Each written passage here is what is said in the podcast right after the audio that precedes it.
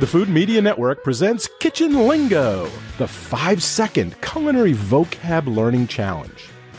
Common culinary terms range from various ways to serve and prepare food and beverages to kitchen items and equipment to the names of the dishes themselves.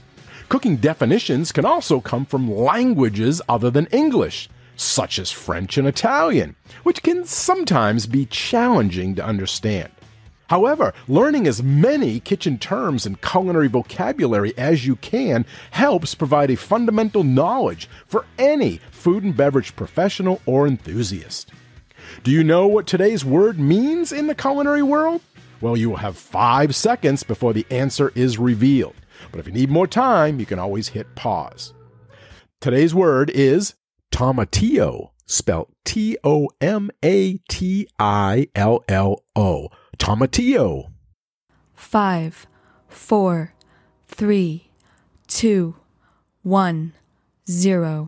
According to the Food Lover's Companion, this fruit belongs to the same nightshade family as the tomato and is also called Mexican green tomato. In fact, it resembles a small green tomato in size, shape, and appearance, except for the fact that it has a thin, parchment like covering.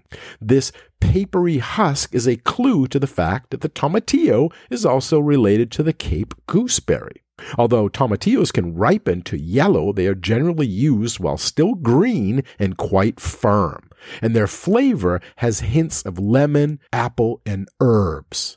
Tomatillos are popular in Mexican and Southwest cooking for use in a variety of dishes, including guacamole and many sauces.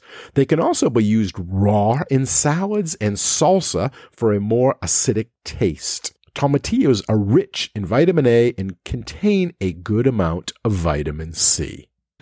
Okay, if you knew what the word meant, good job. If you didn't know, well, you do now, and the word has been added to your kitchen lingo word inventory.